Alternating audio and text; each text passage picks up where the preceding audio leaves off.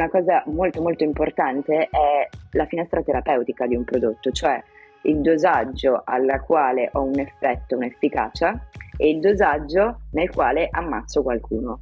Nella gran parte dei medicamenti che noi utilizziamo anche senza prescrizione, quindi ti parlo anche un'aspirina per esempio, questa finestra, è, ti parlo di centinaia di milligrammi, ok?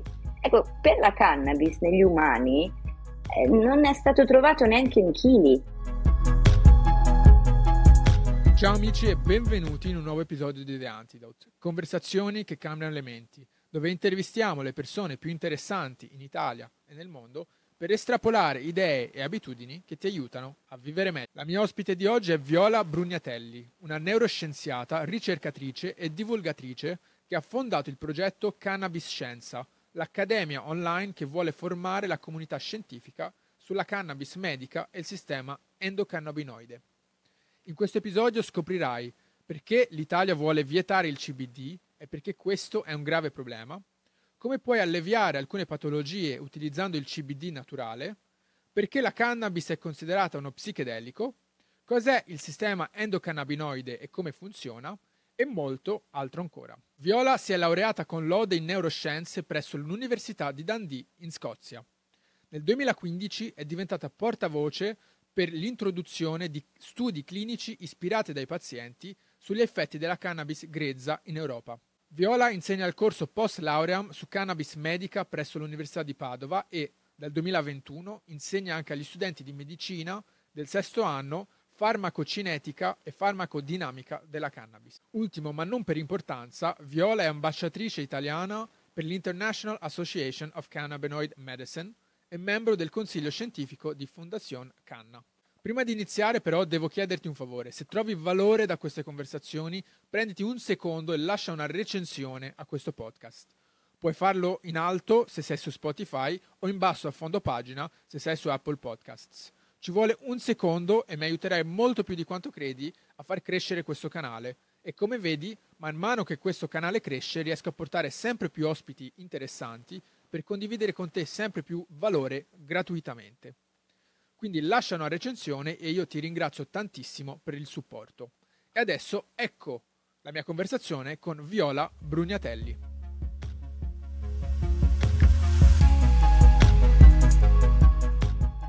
Viola Brugnatelli, benvenuta su The Antidote ed è un gran piacere averti qua con noi. Ciao Camille, grazie mille, grazie a chi mi sta ascoltando e andiamo. andiamo, sì. Viola, guarda, volevo iniziare chiedendoti da persona che comunque vive eh, il settore da, dall'interno e che fa ricerca, cosa sta succedendo in Italia con eh, il discorso CBD, perché eh, ag- in agosto è uscita una, un decreto, mi pare, poi magari mi, mi correggerai sui tecnicismi, che eh, vieta essenzialmente la vendita di CBD non a utilizzo medico. Quindi eh, essenzialmente re- rende illegale eh, tutti i cannabis shop che vendono l'erba CBD. Quindi da persona che è dentro il settore, cosa sta succedendo con il CBD e perché sta succedendo secondo te? Allora, dobbiamo tornare indietro a una legge in realtà ehm, del ministro Speranza nel 2020 e quindi di fatto quello che è avvenuto in questi anni era una sospensione di quel decreto. Quindi quello che è avvenuto questo agosto è una riattuazione di quel decreto lì che già era stato emanato nel 2020. Non vieta, eh, quello che definisce è che il, il cannabidiolo per utilizzo orale eh, può essere soltanto utilizzato per vie medicinali, quindi che l'unica via di mercato è la via medicinale. Questo però eh, ne definisce in maniera abbastanza specifica quelli che banalmente chiamiamo gli oli che vendono appunto questi negozi con il CBD. Non necessariamente il fiore, cioè un, è un, piuttosto orientato sulla, sulla, boccetta proprio di oleolita che viene somministrato via sublinguale o via orale. Eh, cosa, eh, questo è, è, mo- è molto strano perché quasi toglie eh, da quest'idea che vogliono vietare il fumo della cannabis, quindi è, sembra essere una guerra proprio contro l'imprenditoria che c'è dietro al, al CBD, no? Allora, la questione è che eh, fino ad oggi in Italia il cannabidiolo mh, mm, è stato venduto o come mh, mm, prodotto medicinale e quindi un cosiddetto active pharmaceutical ingredient, e che ha tutta una serie di specifiche quali de- alle quali deve sottostare per poter essere venduto in questo tipo di mercato, oppure viene venduto come cosmetico, oppure viene venduto, e questa era la, l'accezione principale per poi le, il CBD venduto nei vari negozi X senza bisogno appunto di prescrizione, di per uso tecnico. Tecnico vuol dire tutto, vuol dire niente di fatto.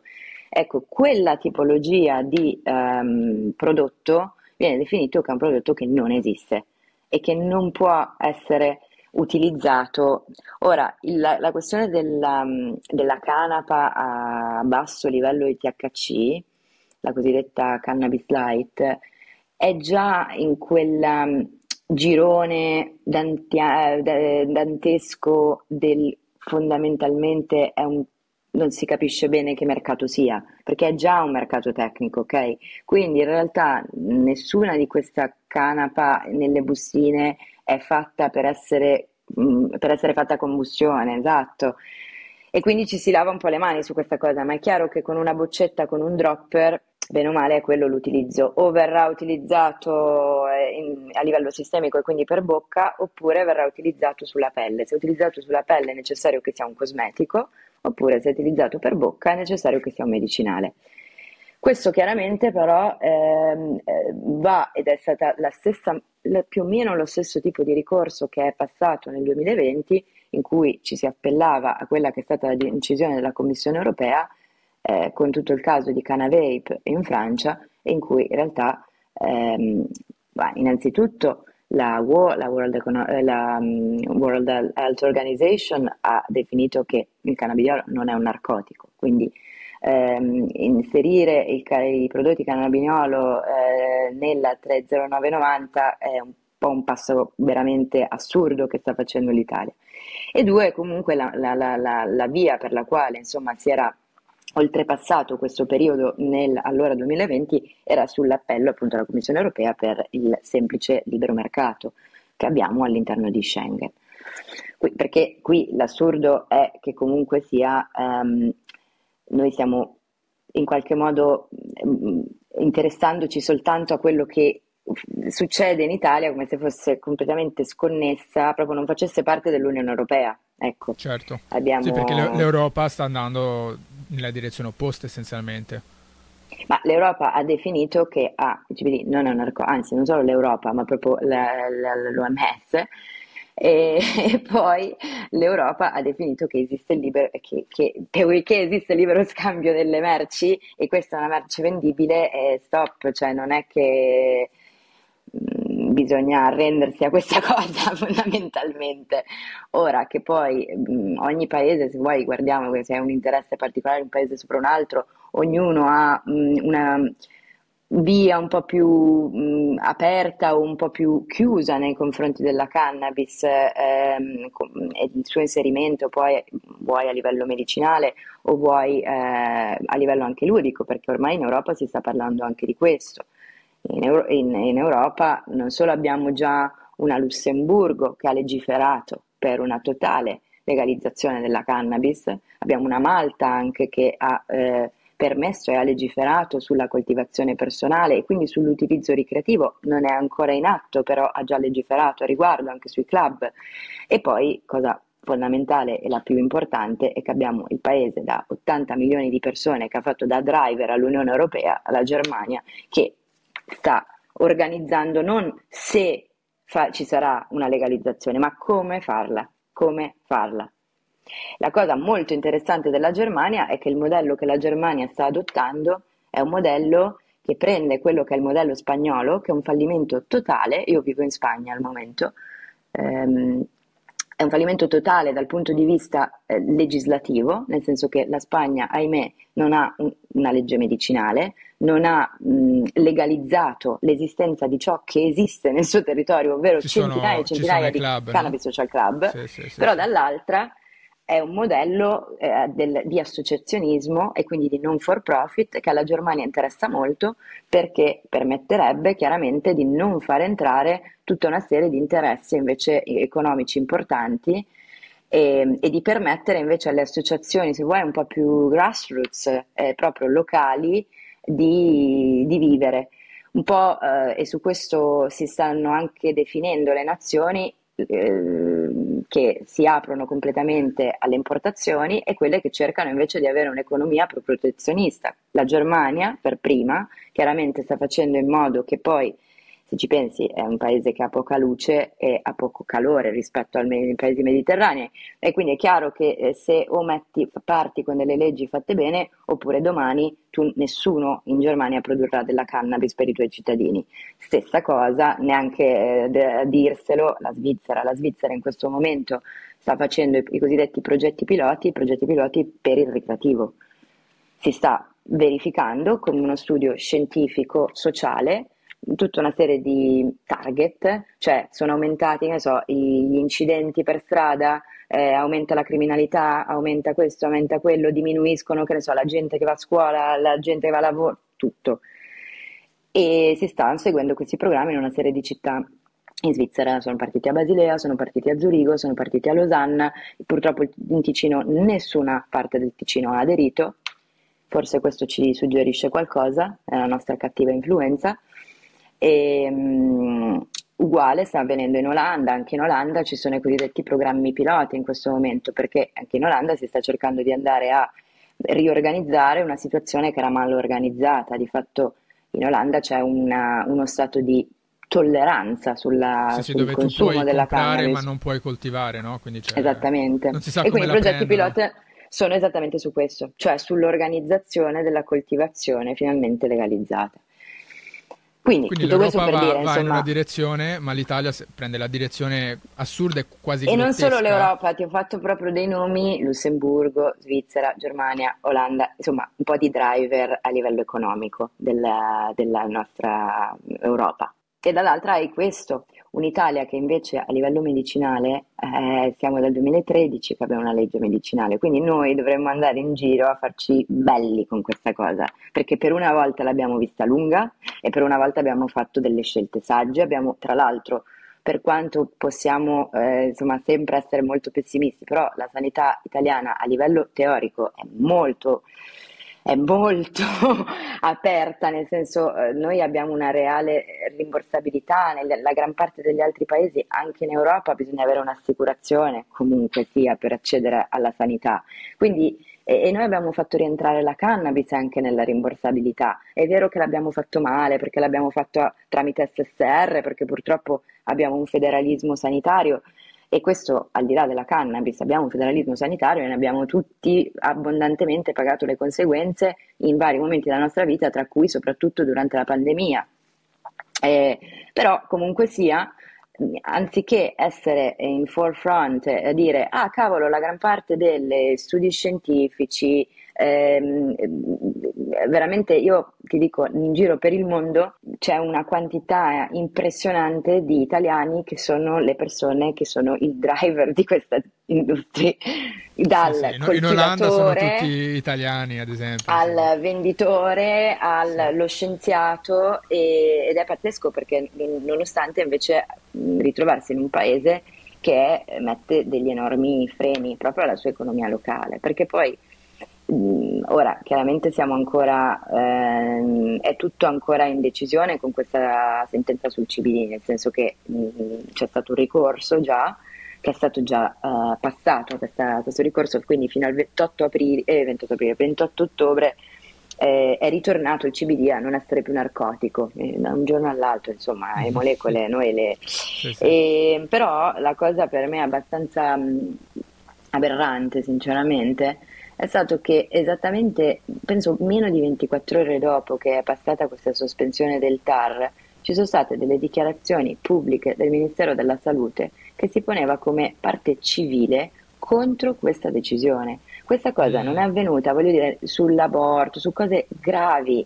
Ora, bello, sono contenta che un Ministero della Salute che si occupa talmente tanto della salute pubblica che ogni cosa, anche che succede a livello legale politico, la controlla ed è subito attivo, ma io, io chiedo realmente in quante altre situazioni c'è stata questa prontezza, anche abbastanza forte e controscientifica, perché obiettivamente è molto difficile provare che il cannabidiolo sia un narcotico. Sì. E, que- questa è la cosa assurda. Po- posso capire la volontà di avere un dibattito sulla legalizzazione della cannabis, col THC stiamo parlando, quindi quella, quella psicotropa, non, non, riesco a concepire, se non per motivi ideologici, il voler vietare una sostanza, un composto chimico che non ha alcun tipo di effetto psicotropo. Sì, Posso... sì, beh, eh, per carità, guarda, ti dico, mh, mm, ci sono state anche, e di questo abbiamo come Cannabiscienza fatto una risposta pubblica, ehm, c'è stata una, un, una, mozione sempre a supporto di questo divieto al CBD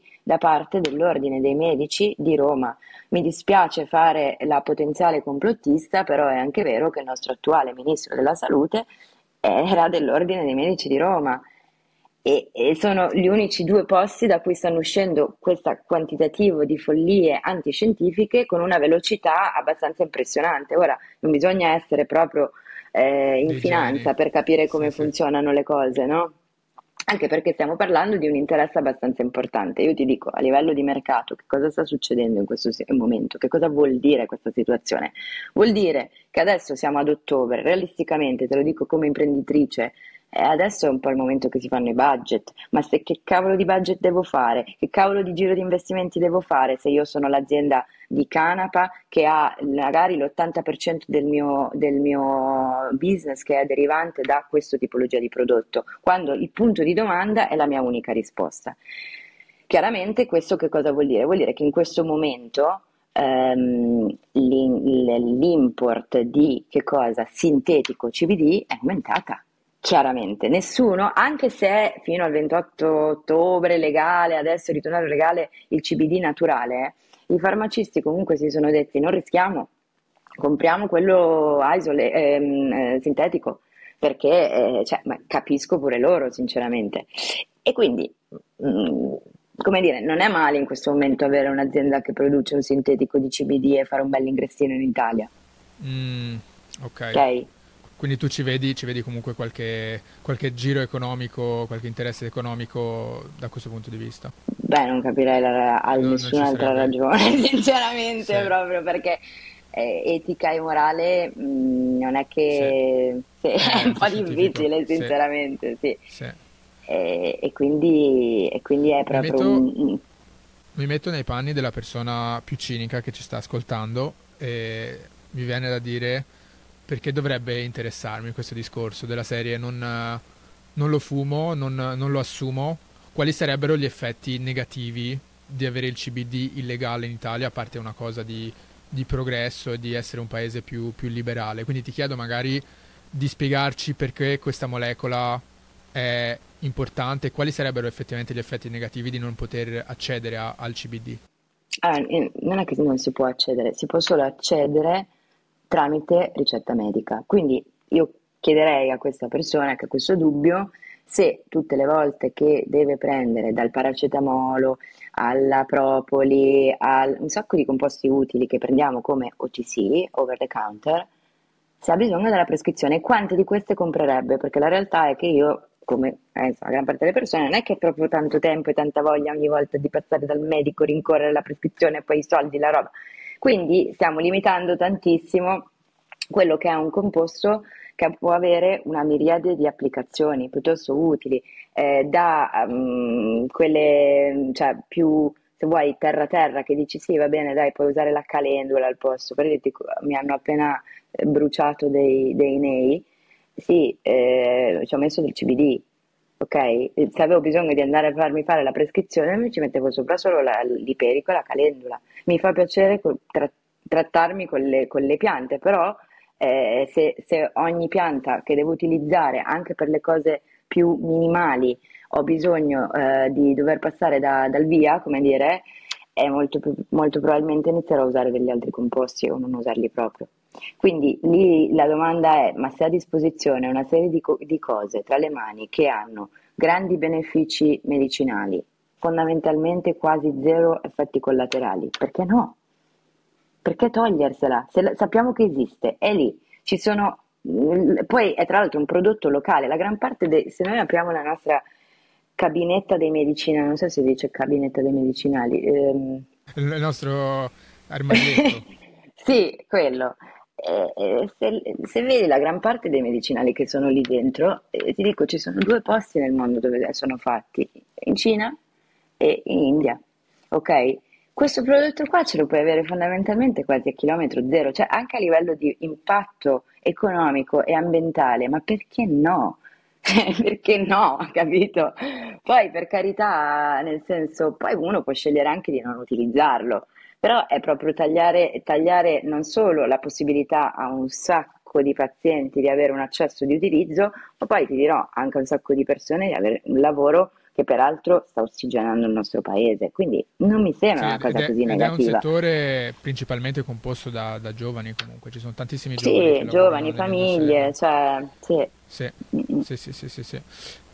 Cosa ti ha portato a interessarti alla cannabis? Perché tu sei una neuroscienziata essenzialmente di, di origine, correggimi se, se sbaglio. Sì, sì. Cosa ti ha portato non solo a fare ricerca, ma essere eh, attiva proprio nella divulgazione dell'argomento cannabis per, per i medici, essenzialmente per, per, perso- per la comunità scientifica italiana per fare formazione? Cosa ti ha portato a interessarti al, al, tema? Ma in realtà il sistema endocannabinoide, perché io ai tempi appunto di mio undergraduate in eh, neuroscienze, e a un certo punto ho avuto la fortuna di essere in uno dei due laboratori in Scozia che stava lavorando per l'allora ca- casa farmaceutica che creda- creava Sa- Sativex, ovvero uno dei pochi prodotti medicinali a base di cannabinoidi. Quando vidi quel progetto lì, ok, capì che quella era la mia via perché fondamentalmente ho avuto la grande fortuna sia di fare, vabbè, queste sono cose in preclinical, ti dico è molto nerd, è talmente tanto nerd che è affascinante solo per noi, però non vedi, mh, mm, come dire, quanto pazzescamente incredibile nella vita di qualcuno è. Però grazie al cielo, e quindi lavoravo sui recettori che sono eh, stimolati dagli endocannabinoidi, più che altro prima ancora di capire che cosa fa una, un, un, agente esterno, cerchi, perlomeno noi che facciamo ricerca di base, cerchi proprio di capire che cosa servono queste cose, ma in generale normalmente a livello fisiologico, no? E poi grazie a questo ho eh, avuto la... A, co- a cosa poss- servono? A un sacco di cose. Più, più, più, delle robe noi abbiamo punti, creiamo punti di domanda. Eh, questo è il bello e il brutto del, di fare ricerca di. Della ricerca, sì, sì. La, sì, la risposta sì, a ogni ricerca è abbiamo bisogno fondament- di, di, più ricerca. Fondamentalmente tu dopo anni di ricerca sai di non sapere, questa è la cosa, potrei riassumertela così, ok? però insomma un po' di cose le, le, le porti a casa pian pianino, no? E però la cosa affascinante di tutto questo era che era connesso appunto con quelli che erano gli studi clinici invece sulla sclerosi multipla con i cannabinoidi. Quindi ho avuto questa grande possibilità di affacciarmi lì nelle CES, che è la, come se fosse la, insomma, la, la, la, sì, la sistema PS, pubblico ecco, sanitario, sì, sì, sì. Eh, in, in, Gran Bretagna, di pazienti con sclerosi, quindi molto eh, relatable per una persona giovane, nel senso che avevano tra i 20 e i 40 anni, la, la, cui gran parte è entrata con un caretaker perché non riuscivano a camminare sulle proprie gambe e dopo solo tre mesi c'erano poche persone che, che, avevano ancora la sedia a rotelle. Quindi quando vedi delle cose del genere, io per carità non ho mai avuto grandi stigma nei confronti della cannabis, ma non ho mai pensato che avesse questo enorme potere curativo. Quando mi sono affacciata a questa cosa qua, È per me era abbastanza... L'hai toccato con mano? Cioè, okay. Cioè era abbastanza inequivocabile che eh, vol- volevo cercare di fare qualcosa per quantomeno far conoscere quello che noi stavamo vedendo eh, di fronte ai nostri occhi sia in laboratorio che in ospedale, no? E eh, quando poi a un certo punto sono passata dall'Italia, non mi ricordo se era una vacanza o che cosa, mi sono resa conto che dico, ah, ma in Italia, perché dal 2007 abbiamo iniziato i primi studi pilota, ah, ma in Italia ma in realtà noi possiamo fare prescrizioni con i cannabinoidi e parlando con i medici sembrava una cosa assolutamente impossibile, nessuno lo sapeva, nessuno... Allora lì eh, mi ha chiesto perché ti sei messa a fare questa cosa? Perché c'era da fare, qualcuno lo doveva fare, c'era un gap da coprire tra quelle che erano appunto, perché da una parte è la, la, la, la, follia, se vuoi, di chi poi fa ricerca in questo ambito, e che tu vedi dagli anni 90 la ricerca che era veramente ormai, eh, quando io ci lavoravo, era ormai da tanti anni che c'erano dei super ricercatori che erano arrivati a dei livelli abbastanza avanzati e poi dall'altra hai il vuoto totale eh, nella realtà del paziente medico. Certo, quindi c'erano tanti dati, tante evidenze scientifiche, ma poi non venivano applicate perché c'era un, un'ignoranza, e c'è tuttora sì. un'ignoranza del sistema medico eh, su come posso utilizzare questi dati, quindi queste evidenze scientifiche per aiutare le persone essenzialmente. Esattamente, esattamente. Quali sono le risposte da parte della comunità scientifica italiana quando tu fai questa, questa formazione? Ah, capiscono? No, la comunità scientifica è favolosa. La comunità scientifica italiana sui cannabinoidi è veramente una delle più avanzate e mm, no, siamo, siamo fantastici. Ho sempre ricevuto grande, grandissimo supporto. Eh, stiamo attualmente lavorando col CNR per una conferenza internazionale. No, no, assolutamente. Con le università eh, e con chi fa ricerca su questo argomento quando hanno visto questa pazza, perché poi eh, veramente ero giovane, ho investito quello che avevo tutte le mie energie. sì, beh, insomma, poi otto anni fa era anche di più eh, e mi hanno veramente supportata come potevano e su questo chiaramente l'impatto con, ehm, poi con, eh, con la medicina è un pochettino diverso perché eh, ci sta e quindi anche lì poi negli anni, per esempio, una cosa che mi ha interessato anche a livello proprio di come funzionano i cervelli, no? che è una cosa che in generale mi interessa, abbiamo iniziato perché abbiamo formato anche informatori scientifici, eccetera, a se vuoi fare una sorta di um, early adoption, cioè mm, diciamo classificazione delle tipologie di specialistiche dei medici rispetto a chi avrebbe avuto più probabilità di essere uh, ad aprirsi a questo argomento e chi invece era più difficile. Quindi la serie vuoi frustrarti oggi per la giornata? Vai a parlare con un cardiologo. Ti senti invece che hai bisogno di eh, essere capito facilmente? Vai a parlare con un terapeuta del dolore. Ecco, ok? È anche una questione, da farmacologa ti dico, una questione di chi è abituato a somministrare droghe pesanti. Eh, un anestesista di solito ha a che fare con delle bombe tali che ti dice wow, si può dare la cannabis, che meraviglia! Una, cioè, per dirti mh, una cosa molto molto importante è la finestra terapeutica di un prodotto, cioè il dosaggio alla quale ho un effetto, un'efficacia e il dosaggio nel quale ammazzo qualcuno. Nella gran parte dei medicamenti che noi utilizziamo anche senza prescrizione, quindi ti parlo anche un'aspirina per esempio, questa finestra, ehm, ti parlo di centinaia di milligrammi, ok?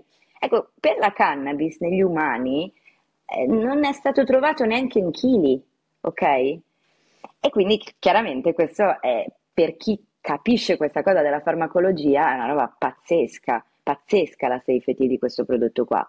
Chiaro che invece dipende dal, tra dall'osservazione. Tra l'altro vale, vale, per gran parte delle sostanze psichedeliche, questa è una finestra certo. che magari non avremo tempo di aprire. Certo. Ma, Beh, ma la cannabis molto, no? è uno psichedelico, il THC è uno psichedelico di fatto, per cui anche lì, per esempio, una delle cose che poi, per carità, lì è un lavoro ancora più di, eh, di finitura che abbiamo fatto soltanto con una serie, una nicchia di, di, di medici, però cioè, in realtà la preparazione del paziente di cannabis non è che è, ah ok, prendi questo il tuo piano terapeutico, vai a casa, è bello che esistano questi club perché di fatto cioè, io vedevo con il nostro medico di cannabiscienza, c'è una preparazione del set del setting, vale a dire anche tu sei il paziente di Parkinson, la tua famiglia è, terrorizzata dal fatto che tu inizierai a drogarti, quindi sarai drogato, cioè ognuno ha un'idea strana, bisogna sedere tutta la famiglia lì. Quindi c'è, fare... c'è, una preparazione proprio, una formazione del paziente sì. su quello che è l'utilizzo sì. consapevole di una sostanza psicotropa di fatto, no? Che altererà e può essere anche curativa da un punto di vista mentale, se vogliamo. Assolutamente, infatti mh, pensa, figurati che nel THC viene listato come effetto collaterale l'euforia. Io la trovo sempre una cosa abbastanza divertente, perché ecco, bello come effetto collaterale l'euforia quando mi hanno diagnosticato un cancro terminale, non è male. Quindi anche lì eh, dipende, mh, mm, spesso si, si pensa, eh, però la cannabis medicinale, ed è vero questo discorso, la cannabis medicinale di solito sono dei subdosaggi rispetto all'utilizzo che si può fare in ricreativo. Perché di fatto...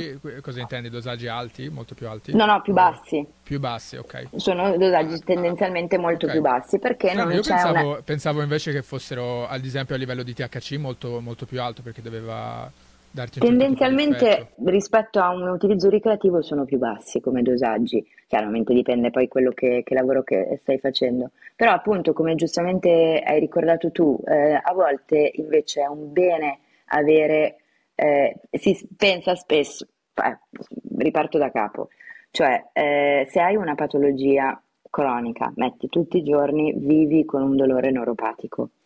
Allora, se hai bisogno della cannabis per fare una gestione normale del tuo dolore, è chiaro che tu non vuoi che quel quantitativo infici la tua giornata, tu vuoi semplicemente non sentire dolore, quello vuoi.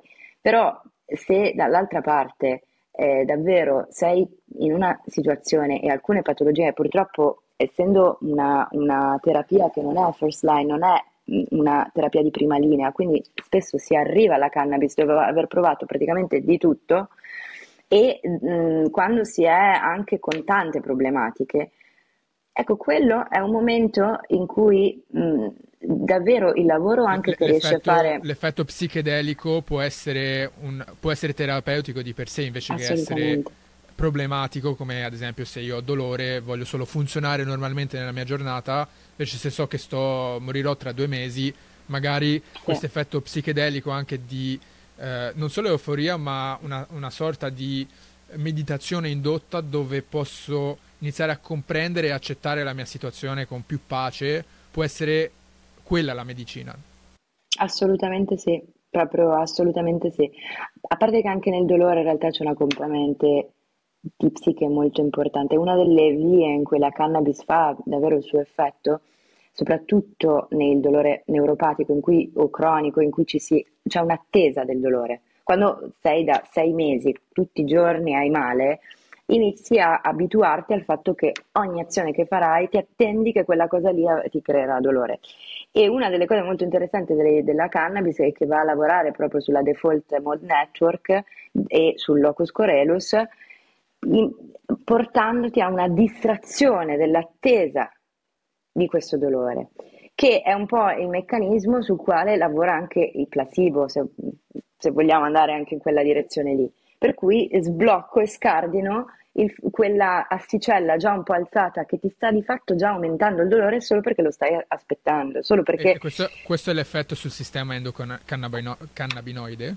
Sì, poi ce ne sono tantissimi su, eh, sulla questione dolore, guarda, facciamo una lezione da un paio d'ore perché eh, fai conto che i recettori CB1, che sono i recettori target, diciamo, principale della, del THC, sono di fatto la famiglia G protein couple, quindi la tipologia di recettori um, con, con, con, questa proteina G, quindi di fatto tantissimi, cioè la gran parte dei nostri recettori sono fatti così, più presenti nel nostro sistema nervoso centrale.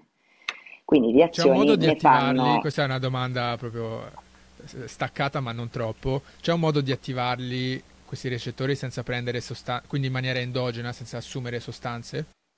Assolutamente, ovviamente noi abbiamo eh, recettori nel nostro corpo affinché il nostro corpo li utilizzi. Perché li abbiamo? Perché, allora, perché, perché soprattutto non solo noi li abbiamo, ma tutti gli animali che esistono da generazione in generazione, a parte gli insetti, tu puoi pensare a un mammifero, un uccello, un um, pesce, hanno tutte cose diverse eppure un sistema endocannabinoide ce l'hanno.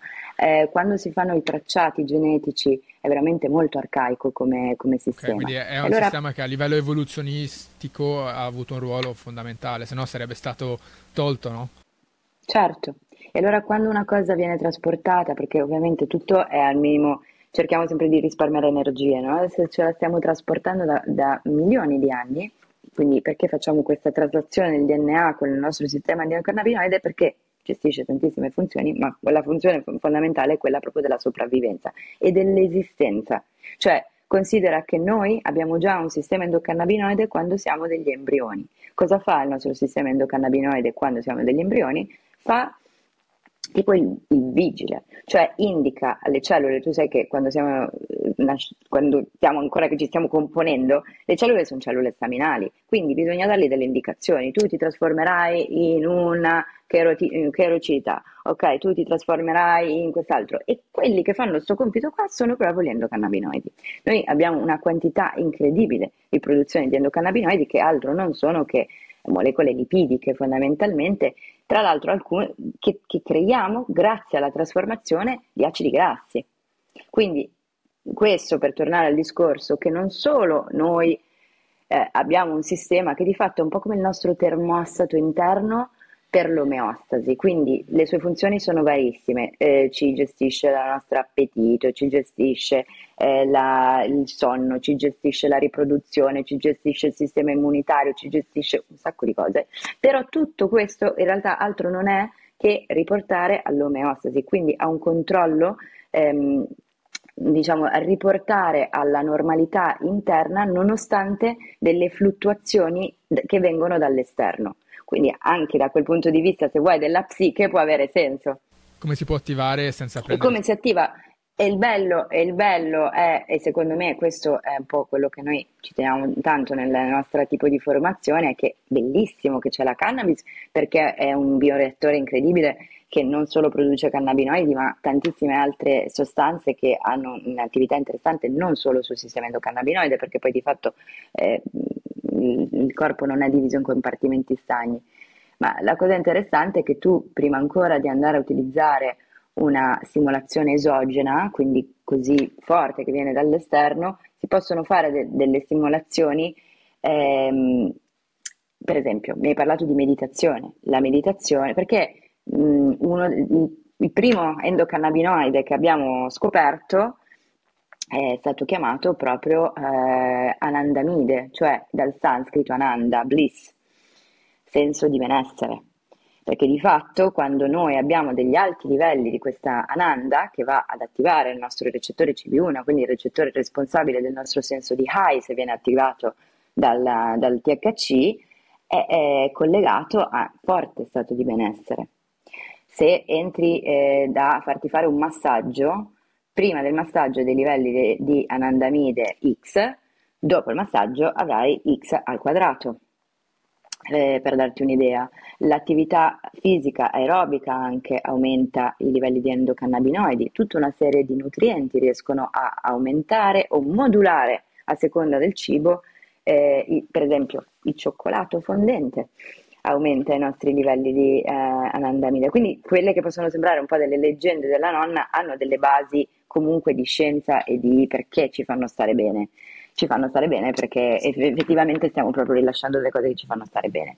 Il sesso, chiaramente, e moltissime, moltissime attività eh, che hanno un senso per il benessere e la sopravvivenza dell'individuo, fondamentalmente. Quindi ancora prima di andare a pensare di fare una terapia con cannabinoidi, uno può comunque pensare di stimolare il proprio sistema endocannabinoide con lo sport, con l'osteopatia, con la meditazione, con trovarsi un partner meraviglioso e tutte queste cose qua. Sì, sì, parlando appunto sempre comunque di, di cannabis, ma anche di, di, altre sostanze, è chiaro che queste piante hanno una lunga storia di simbiosi con noi per avere questo effetto su, sul nostro corpo e mi sembra assurdo che stiamo ancora facendo una guerra a qualcosa che, che si è evoluto chiaramente con noi, non c'è altro modo di, di vederlo. Sì, o forse noi ci siamo evoluti con lei. E come tante altre piante, comunque, insomma, pian pianino ci arriveremo a questo punto. Tu so che insomma, ti interessi di, di psichedelici e io sinceramente vedo la via per gli psichedelici nella loro applicazione in medicina più veloce paradossalmente di quella della cannabis. Il grossissimo problema eh, della cannabis paradossalmente è che è un fitoterapico e che quindi essendo un fitoterapico va a, fare un, va a sfidare quello che è il concetto ortodosso della farmacologia mm, occidentale che è un target, un unico potente attivatore che è però eh, diverso da quella che è la realtà nostra fisiologica. Fisiologicamente i nostri recettori non hanno mai un unico grande attivatore, ma hanno sempre un gruppo di molecole simili tra di loro e questo è un po' quello che fanno le piante. Chiaramente questo crea una serie di problemi che sono dei problemi sì. economici, perché di fatto brevettare eh, le piante è molto difficile, perché di fatto fare degli studi clinici con delle registrazioni di proprietà intellettuali con 25 composti è estremamente caro, perché anche solo con uno è già caro, e questo complica tanto le cose a livello di velocizzazione, di una lobbying di un'implementazione, perché di fatto quello che spinge tutto e che fa girare tutto nel nostro mondo è il capitalismo, che lo vogliamo o no.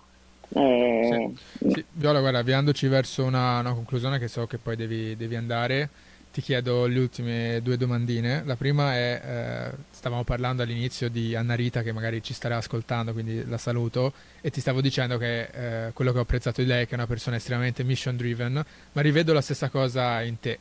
Quindi volevo chiederti cos'è che ti motiva, qual è la tua mission, cosa ti motiva a lavorare così tanto e andare avanti, svegliarti ogni mattina col, col sorriso e fare qualcosa di bello.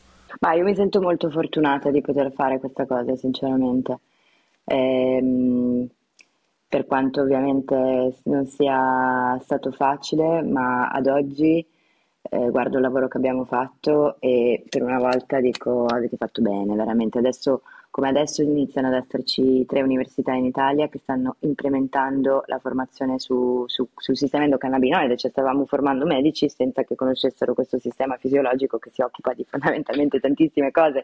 Quindi se un domani starò male magari troverò un medico che ne sa qualcosa. Che cosa mi motiva? Il fatto che siamo... Sarà grazie a te. Mm, sì. A un sacco di altre persone. Eh, però quello che mi motiva fondamentalmente è che siamo vivi e che non siamo immortali e che quindi prima o poi tutti noi l'esperienza da paziente la faremo. E cerco soltanto che per il momento che la faremo cercheremo di averla in condizioni migliori questo è quello che mi motiva sinceramente. So che sembra molto pessimista, ma è, è la realtà. Mm. La, la, consapevolezza dell'invecchiamento e della morte può essere il fuoco più forte che esista se interpretato nella maniera giusta. Sempre sulla stessa lunghezza d'onda, l'ultima domanda.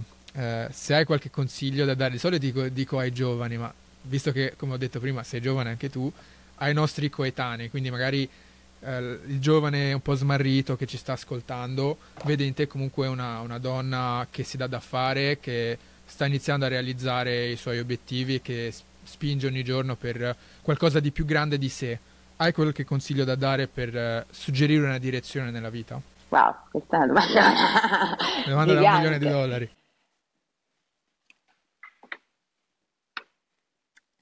Sì, allora, eh, penso che forse il consiglio migliore che posso dare è quello di imparare veramente a conoscersi, vale a dire di passare re- reale tempo eh, con se stessi senza re- nessuna distrazione, da telefono, da niente. E quanto più si entra e si penetra nella scomodità di questo tempo con se stessi, piano piano si inizierà a scoprire chi siamo e su quella base riusciremo sicuramente a come dire, mettere il boost a quello che siamo, a poter veramente individuare quello che possiamo fare e concentrarci su quello. Ma fino a quando continuiamo a mettere il gas nelle direzioni che ci troviamo davanti e che la gente intorno a noi ci dice che hanno senso, forse eh, rimarremo molto stressati in progetti che forse non si dicono a noi, ecco quindi di annoiarsi per i fatti propri un pochettino e di, e di e di niente, eh, anche utilizzare degli psichedelici per trovare, sì, lose your mind to find yourself. Insomma, qualsiasi sia la via, vuoi che sia tramite la respirazione, vuoi che sia tramite la meditazione, vuoi che sia tramite la DMT, vuoi che sia quello che ti pare, tramite la cannabis, tramite un, un, niente, cioè andare al mare e buttare il telefono da qualche parte. Eh, però ecco questo, io più che altro penso che ora come ora mh, sia molto difficile trovare persone che non passino eh, almeno 23 ore al giorno, cui, cioè o stiamo dormendo o siamo responsive a qualcosa o qualcuno. E quindi poi iniziamo pian pianino a non sapere noi veramente chi siamo a mio avviso. Mm. Sì, inizia a essere difficile anche capire se quello che stai pensando è davvero chi sei o se semplicemente sono stati, come in Inception, il mondo che ti ha inserito un pensiero nella mente che piano sì. piano si è radicato e eh, ha messo radici profonde, non sai più cosa pensi e chi sei. E infatti su questo è stato uno sforzo attivo che sto facendo negli ultimi tempi di, passa- di passare tanto tempo da solo e conoscermi e piano piano sotto tutto il rumore inizi a sentire una voce calma, profonda, consapevole, direzionata, che se inizi a fidarti di questo intuito, come cavolo lo vuoi chiamare, se gli vuoi dare un nome, iniziano a succedere le cose assurde nella vita, non c'è altro modo di spiegarlo. E il bello è che questa cosa è, magiche. è in tutti noi, è ma- magiche, ed è dentro tutti di noi, quindi eh, anch'io invito chiunque che ci ascolta a intraprendere la grande avventura verso la conoscenza del proprio, della propria voce interiore. Quindi un ottimo punto con cui chiudere questa conversazione. Viola, io ti ringrazio, è stato Mi ha fatto molto piacere, epico, molto stimolante. Grazie e grazie per il lavoro che fai che credo sia di un valore incalcolabile. Non c'è parola migliore. Grazie davvero. Ciao. Ciao. Ciao. Ciao e grazie per aver ascoltato questo episodio fino in fondo. Se questa conversazione ti è piaciuta, ricordati di iscriverti al canale del podcast e magari condividere questo episodio con i tuoi amici. Grazie, ci vediamo alla prossima puntata.